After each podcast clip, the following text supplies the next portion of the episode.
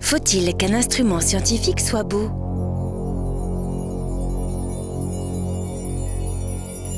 L'abbé et physicien français du XVIIIe siècle, Jean-Antoine Nollet, répond très clairement oui à cette question. Il rédige même, à la fin de sa vie, un traité destiné aux amateurs de physique sur le choix, la construction et l'usage des instruments, où il indique comment et pourquoi il faut les décorer.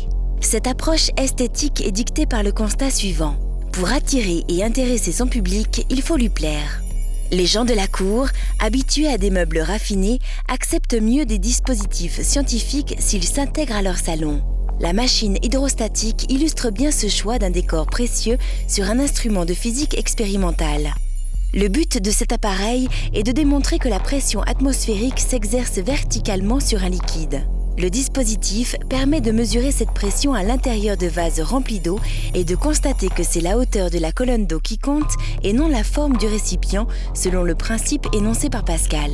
Si la laque et le vernis de la caisse en bois répondent à une nécessité de protection contre l'humidité, les délicats décors chinois à leur fin ne sont là que pour le plaisir de l'œil et exercent, 250 ans après leur création, leur pouvoir de séduction sur les visiteurs.